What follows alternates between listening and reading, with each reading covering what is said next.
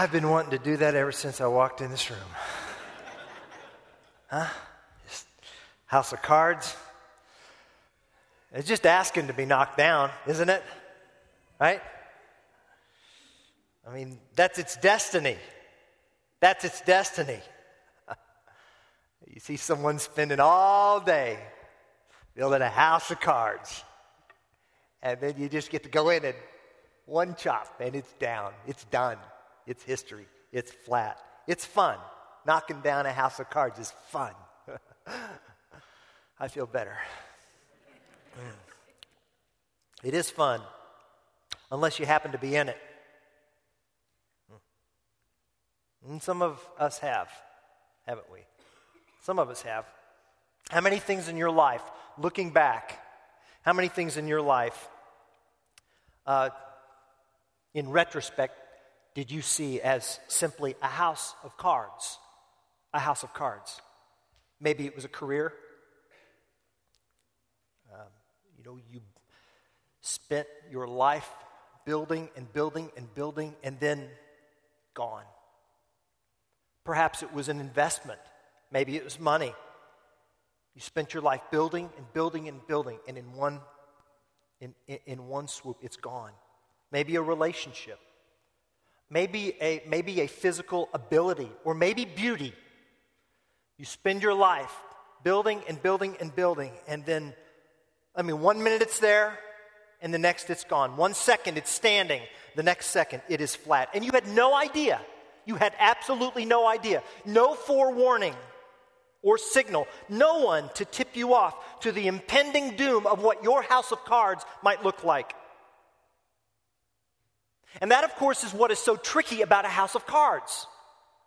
Because a house of cards never really looks like a house of cards. You know? I mean, if it looked like a house of cards, then you would have made other plans, right?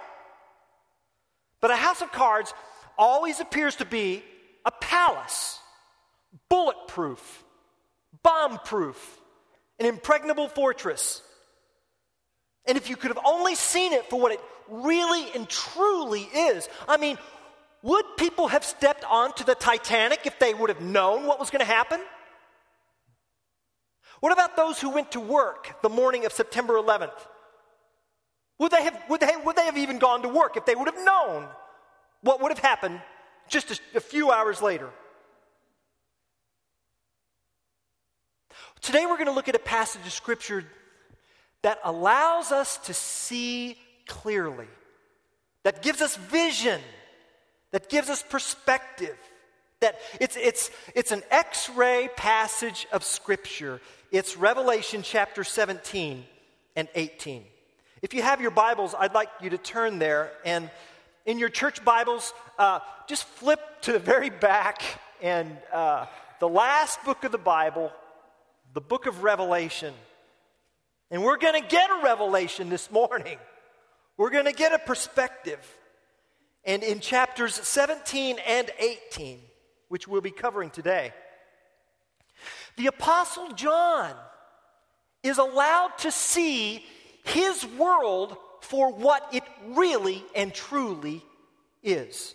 He, he saw it as it truly was because he saw it the way God saw it. And if you, for, if you forget anything else this morning, please remember this. Church family, you will see this world as it truly is when you see it the way God sees it. And it's as if God is, you know, we turn to 17 and 18 Revelation, and, and it's as if God is passing out glasses to every person in this room and says, Put these on. You just think you're seeing a world perspective, but you haven't seen the world as it truly is until you put these on. So put these on and wear them. And, and, and what we're going to see here in these chapters are some very graphic images. They're graphic. Uh, this is a PG 13 passage of Scripture. Okay? It is. And, and, and, and uh, uh for that matter, the entire book of Revelation has been pretty graphic. I mean, it is full of symbols and figures. But the deal is sometimes we need graphic images to get the message that needs to be gotten. I mean, sometimes we need we need to be jolted. We need to see something that, you know, I can say to you Look, meth, methamphetamines will kill you. I mean, they'll just kill you. I can say that, all right? Some of us might get that message. But if I show you some pictures, huh? This is before methamphetamine. This is three years and five months later. That's what it'll do to you. Huh? Get that burned into your mind. That's what'll happen, you see. See, sometimes it takes a graphic image to get the message across and to get it burned into our hearts so that we will see as we're supposed to see. And that's what Revelation 17 and 18 are about. So, what I want us to do this morning is I want us to I want us to read. I'm going to read the first 6 verses of Revelation chapter 17 here one of the seven angels who had the seven bowls. Now remember, John, where is John? John's in the throne room. And there in the throne room are these seven bowls. And, and uh, the seven bowls and the seven trumpets and the seven seals are all images of, of judgment. Uh, and God is going to deal with the evil in this world. And these seven bowls, remember what was in the bowls? Uh, Katie talked about that a little earlier. The saints were praying, God, when are you going to end this? Please, God, end this evil. And, and those bowls fill up with the prayers of the saints, which, which then become incense before the throne of God.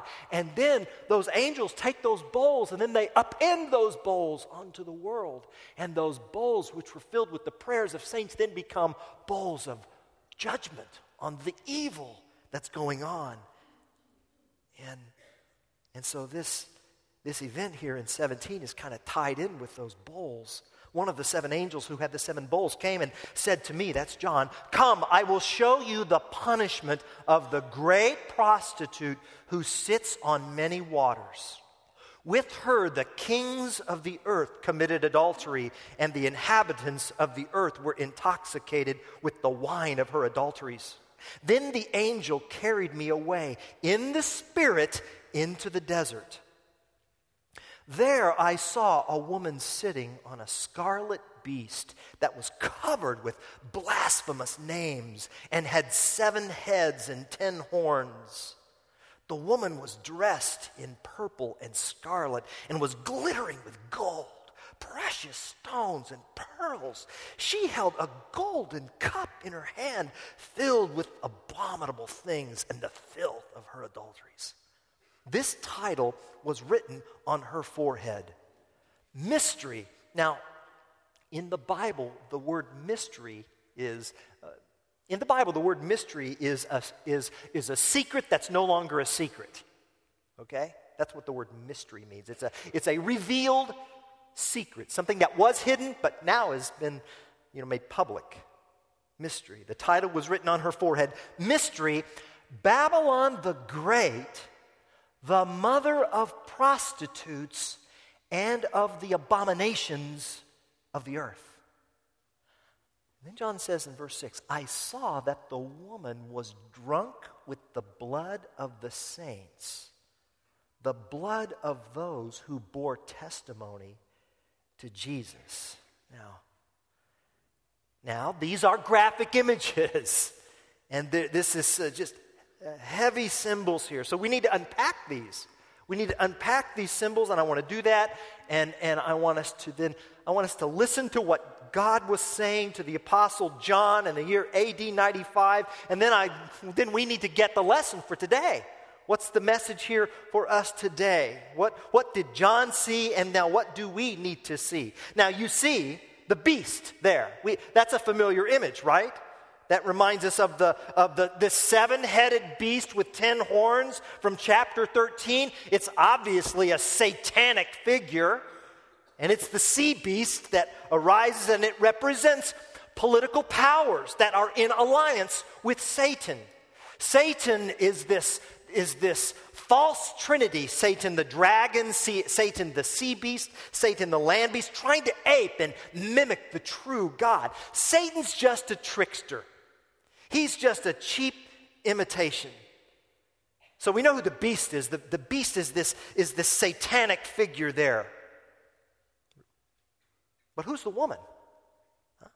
Who is the woman? We'll look at verse 18. Verse 18 tells us who the woman is. Verse 18 in chapter 17 says, The woman you saw is the great city that rules over the kings of the earth. The, now remember, this is AD 95. We got to get out of our culture, get into John's culture. AD 95, what was, in AD 95, what was the greatest city on the face of the earth? Rome. Of the Roman Empire. And that's who this woman represents. The Roman, in, in John's world, the Roman Empire was at its strongest, at its height of power. Uh, and, and, and, and Rome saw itself as a fortress.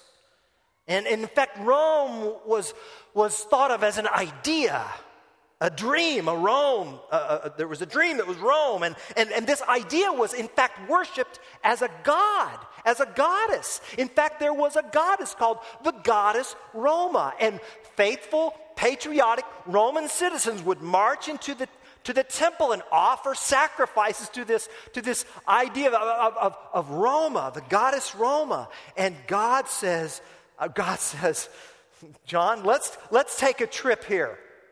Let's go somewhere. And John is whisked away into the wilderness. Did you see that? Into the desert, which is a symbol for security and safety. Just as God's people in the Old Testament, when they left Egypt, were there in the wilderness, and it was stark and Spartan and barren, but they were protected because they were in the presence of God. And so, there in the presence of God, in the wilderness, which is a symbol for security and safety, John is in a place where he can get a good look at this girl. And he sees this woman for what she really is. He sees not a goddess, but a what?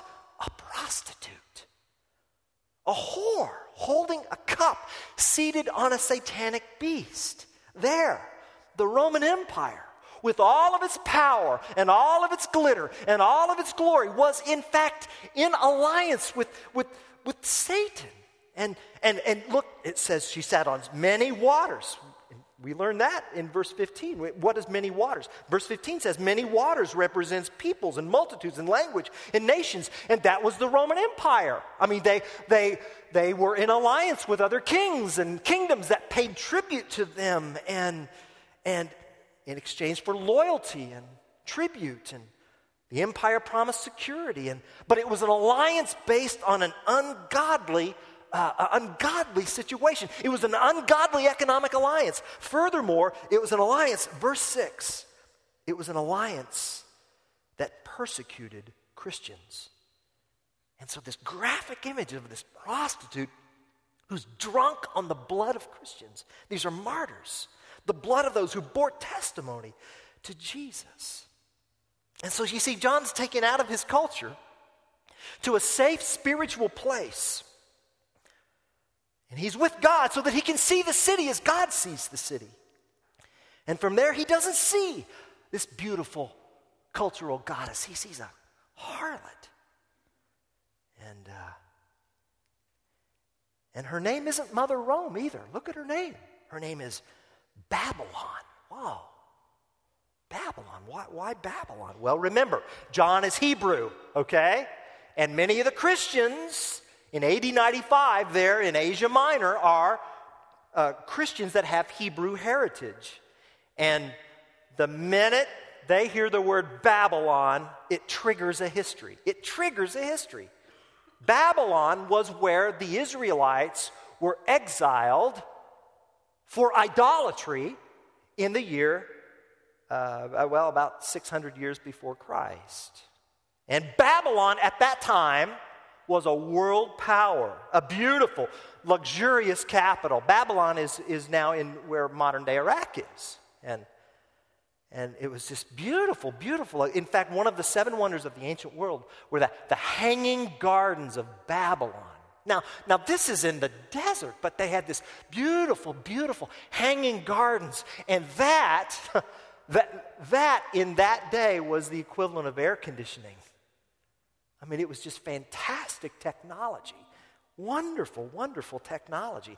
And yet, Babylon, this world empire, fell in one day. In one day, history tells us, in the year uh, 539 BC, Babylon fell to Cyrus the Great, king of Persia. Cyrus's troops diverted the Euphrates River upstream. I mean, now this was in the day before caterpillar earth moving equipment. They diverted the river. And, but that's what he did. He diverted the river upstream, and then the soldiers marched right across the dry river banks underneath the wall. And most of the Babylonians in the city center were oblivious, oblivious to the breach. And Cyrus claimed the city by simply walking through the gates of Babylon with little or no resistance from the drunken Babylonians, you see. In one night, house of cards it was a house of cards. And so John sees this sensuous, sexy prostitute riding this satanic like beast, intoxicated with the blood of martyred Christians. And John is perplexed and astonished. John's going, Well, wait a minute, angel. I thought you were going to show me judgment here. This looks like the prostitute is winning. And the angel says, Don't be astonished. Just wait. Just wait. Just wait. She doesn't have long. She doesn't have long. See, Rome sees herself as a fortress, an impenetrable castle. But when you see your world the way God sees your world. It's something else. It's a house of cards. And in verses 7 through 13, the angel explains how John's world, Rome, looks powerful and acts powerful and apes Almighty God and these kings here in verses 7 through 13, these kings represent any king, any ruler, any government that tries to set itself up as God. And they attack God and they try to be God and they go after God's people. And for a while it looks like they're winning, but they're not because Jesus has won. Verse 14. They will make war against the Lamb, but the Lamb will overcome because he is the Lord of lords and King of kings. Not Domitian, not Vespasian, not Augustus. He is not, he is not uh, Dominus Deus. He is not the, the Lord God Almighty. Jesus is. He is one because at the cross, evil exhausted its entire arsenal against God's Son. And Satan is out of bullets, and now he's just using a knife. And in the end, this is the thing. In the end, Satan will be so frustrated that he will turn on his own followers. That's what we see in verses 16 and 17. The beast, so frustrated that, that he can't defeat the lamb, he will then turn on the woman. He turns on the woman. The beast and the ten horns will hate the prostitute. They will bring her to ruin and leave her naked. They will eat her flesh and burn her with fire. Satan is so twisted and so maniacal that he turns on his own. He turns on his own followers. And why? Look at verse 17, the most encouraging verse in this chapter.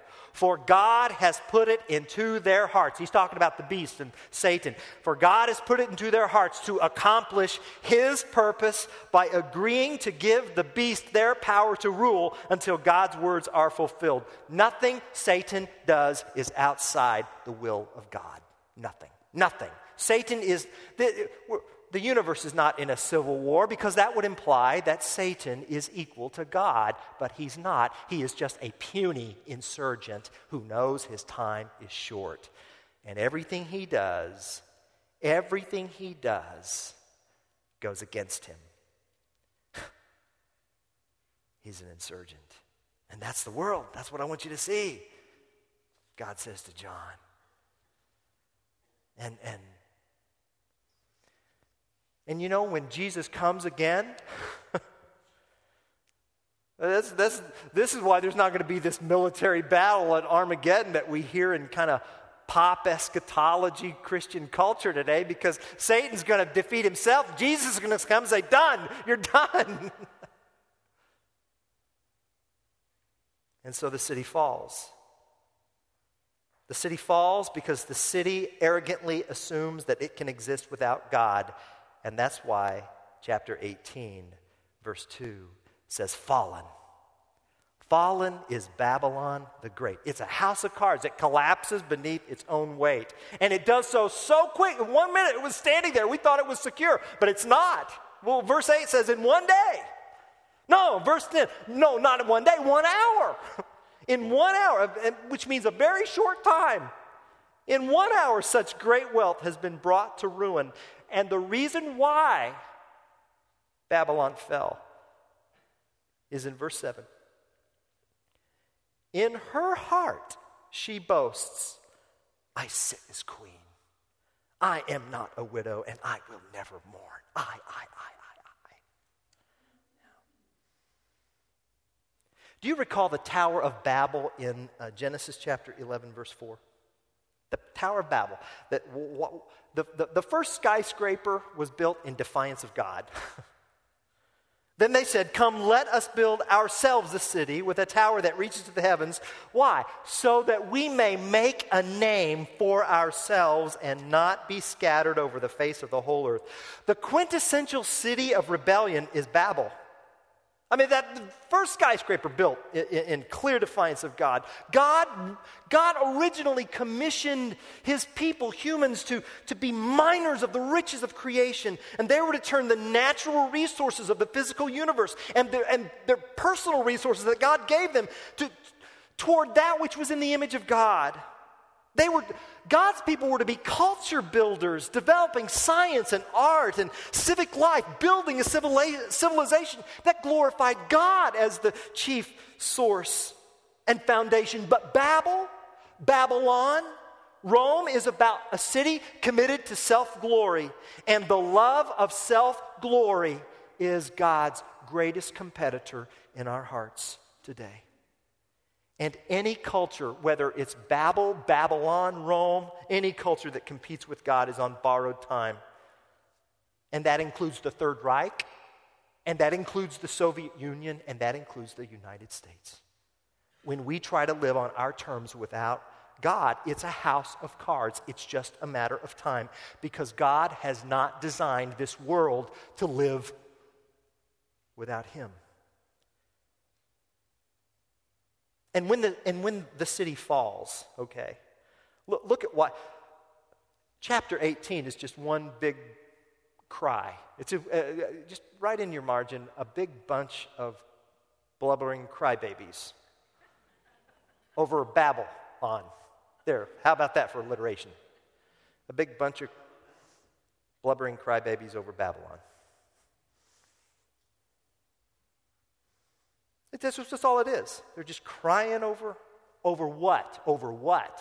You know what they're crying over? They're, they're crying because there's no, there's, there's no more profit. there, there's, there's crying because they, they can't make any more money off them. The, the, the, the very length of the lament here tells you how much stuff that they lusted after. This whole catalog of items here in verses 11 and 12 and 13, all these things, we, we're not going to get those anymore. We're not going to get these anymore. They cry as if this world is all there is. That's why they're crying. Do you think that spirit exists in our world today? Do you? Oh, let me count the ways, huh? Let me count the ways. Affluence, huh? Uh, there's a book called Rainbow's End talks about the crash of 1929. Listen to this quote by its author, uh, named, uh, last name is Klein. In the summer of 1929, much of America was on an artificial high. It was a high born not of drugs, but of an illusion that the prosperity and the good times then being enjoyed were made uh, uh of new miracle ingredients that would last forever. That was the summer of 29, and then October came. You know, Americans have short memories. We're living through that again. And our culture and our economy is reaping the consequences of greed and the craving for more. Yeah, that's the spirit of Babel. That's the spirit of Babylon showing up. Huh. I'll tell you where else it shows up. It shows up in, in twisted, godless perspectives and commentaries about, about, what, about the news. Here, here, example. This past week, a famous Hollywood actor was found dead in a hotel closet. All right? Hotel closet, hotel closet room this week in Thailand. Very sad. Terribly sad. When they found him, they, they, they found no evidence of foul play, no evidence of homicide, which left two other options, and, and only two other options. Number one, uh, suicide, intentional suicide. Number two, accidental death due to perverse activity. All right? The, the internet media took great pains in the next couple of days, took great pains to explain that number one was out of the question. I mean, David Carradine could never have killed himself. Never. Suicide, it's never, never, because that's just, you know, we just took great pains. Oh, no, that never could have happened. Ever, ever, because, you know, that might have implied that he was some sort of, have some sort of mental illness, and we, we just can't handle that and everything. So, so, so that's just out of the question. So what does that leave us with? That leaves, a, that leaves us with option number two a kinky sex act that went horribly bad. And that's supposed to relieve us. Hmm? But that's how our world thinks. You see, that's how our world thinks. Uh, our world thinks that it's better to die of perversity than mental illness. Yeah. You say, Randy, you're being critical. Yes, I am. yeah. And we should. I mean, we should think critically. And, and if we don't think critically, if we don't think critically, then, then we get infected. The absence of God in the mainstream media should alert us to the fact that when we think uncritically, we leave ourselves open and vulnerable to the world's perspectives, to the perspectives of the, the media's worldview. And then that slowly but surely causes us and leads us to, to stop thinking of the things of the Lord in the details of our everyday life. Listen, wouldn't it be great? Wouldn't it be great if tomorrow night on the CBS Evening News, we're sitting there watching at the very beginning of the program, Katie Couric comes on and says, Good evening. Um, before I share with you this evening's news, let's ask God's wisdom to rightly interpret today's events. Wouldn't that be wonderful? Wouldn't that be wonderful? I'm telling you, you know what would happen? The ratings would soar. People would say, I'd say, Sarah, come on, you got to watch this. Huh? Yeah. That's what I'm saying.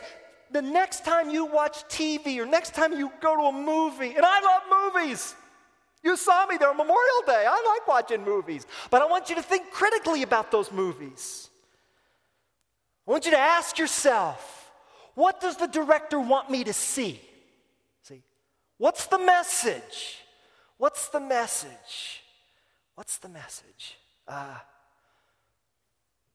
oh, yeah. See, the, the mindset that God is not active in our daily lives will kill us, it'll destroy us. It will. And, and and we're wired to worship, so we become what we worship. I've said it before, I'll say it again because someone else said it and it's good. What we, what we revere, we resemble either for ruin or restoration. What we revere, we resemble either for ruin or restoration. You worship, you are, we are wired to be worshipers, and so we choose our God, and then that God makes us. So, yeah, think critically okay? Paul says it this way in 2 Corinthians 10:5, "We demolish arguments and every pretension that sets itself up against the knowledge of God, and we take captive every thought to make it obedient to Christ. Every thought, every worldview must become subject to Jesus because he is the king. He's the king. Oh. So now what? Well, now what is chapter 18, verse 4? Come out of her, my people. Come out of her, my people, so that you will not share in her sins, so that you will not receive any of her plagues. God wants us to be distinct and separate. And he does not want us to be swept aside by Babylon's, uh, Babylon's seductions. Now, but this does not mean we abandon the city. This does not mean we abdicate and abandon. No, no, no. You see, the truth is, God loves the city. He's a city builder. Heaven is going to be an urban paradise. Did you know that? It's going to be an urban paradise. Just read Revelation 21. And, and this, this prostitute's demise in chapter 18 prepares us for the procession of the bride in Revelation 21. Oh, this beautiful bride. This beautiful bride. I've never seen, I have done a hundred weddings here in 20 years. I've never seen, I've never seen an ugly bride. Ah. I've seen a few grooms that could use help, but I've never, but I've never seen an ugly bride.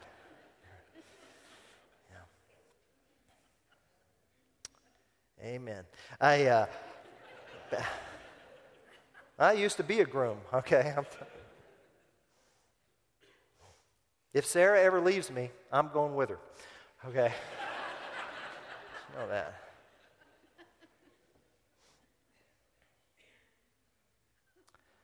So this, this, this, the fall of this prostitute prepares us for the bride. The fall of Babylon prepares us about the coming of the new Jerusalem. And we're either one or the other. See, we either we are either Babylon or Jerusalem. We are either a prostitute or a bride. So who are you? Who are you? To which city do you belong?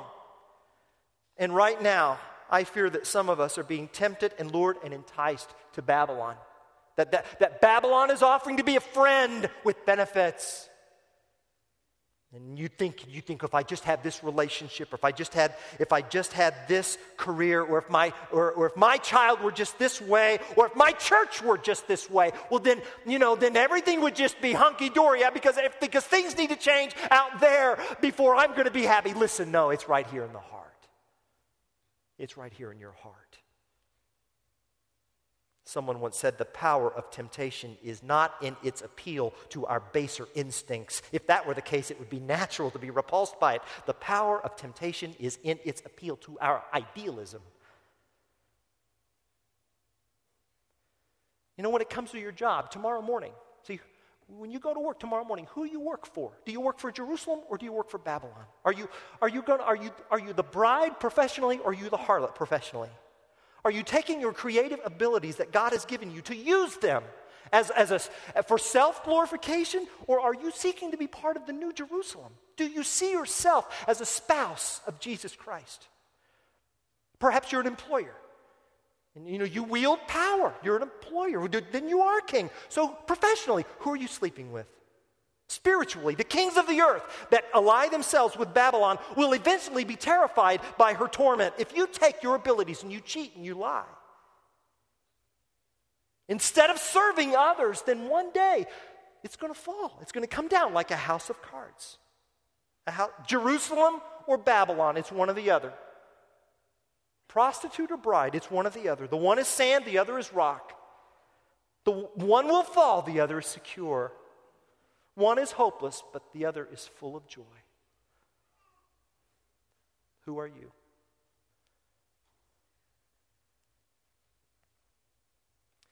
I just want to ask you to do something today. Um, and you do this before you go to sleep tonight, or you do this even before you leave here. And uh, it's this I want to ask you all if you would be willing to ask God to take you to the wilderness. Okay? In other words, God, would you take me out of my situation for just a minute? And, and what would that look like? Well, maybe that means going to a park sometime this afternoon, okay? And saying, God, would you help me see this world the way you see it? Would you? Help me to see my job the way you see it. Help me to see my marriage the way you see it. Help me to see the things that are going on in my life the way you see it, God. Would you just take me out of this, my world, so that I can see clearly and give me some glasses and help me see? Maybe, maybe, maybe the wilderness for you is going to a park. Maybe it's getting together with someone in your small group, or, or maybe a brother or sister in Christ who is able to look across the table, look across the table and look you in the eye and say, You're bluffing it. You're bluffing. I can see you're bluffing, and that's that. And if you got someone in your life who can challenge you like that, God bless you. You're rich. You're rich. Get together with someone and, you know, God, help me see as you see it. And so that I can be the person you want me to be. I want to be bride. I want to be part of the new Jerusalem. I'm, I'm going to pray over you all for that before we leave. Here's what's going to happen I'm going to pray, and then we're going to leave. But, well, I think it would be so wonderful if, and this happened after first service, we had little groups of twos or threes who didn't even wait to leave the campus. And if you, you need to go receive your children, and, uh, but maybe one of the spouses can go and, and while someone else you stay with your brothers and sisters. You Say, pray with me to help me to see, see this world the way God wants me to see it. Because once you see it, then you'll know. You'll know. You see, you see, you see that picture of the before and after on methamphetamines, and you know. You see it the way God sees it. You'll know how to live. I'm going to be here and and I'm going to pray over you. And then if you need some prayer individually up here, I'll be here. Our elders will be here. And we just want to pray for clear vision. Heavenly Father,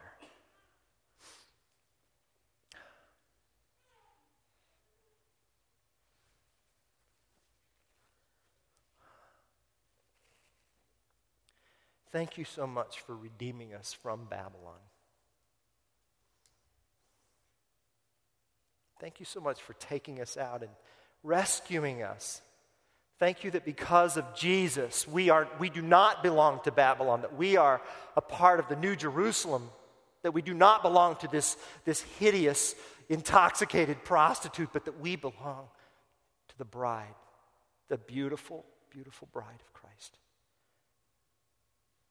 And we are adorned with jewelry, but jewelry from heaven and you've adorned us. And so now, Lord, help us to live the way you see us.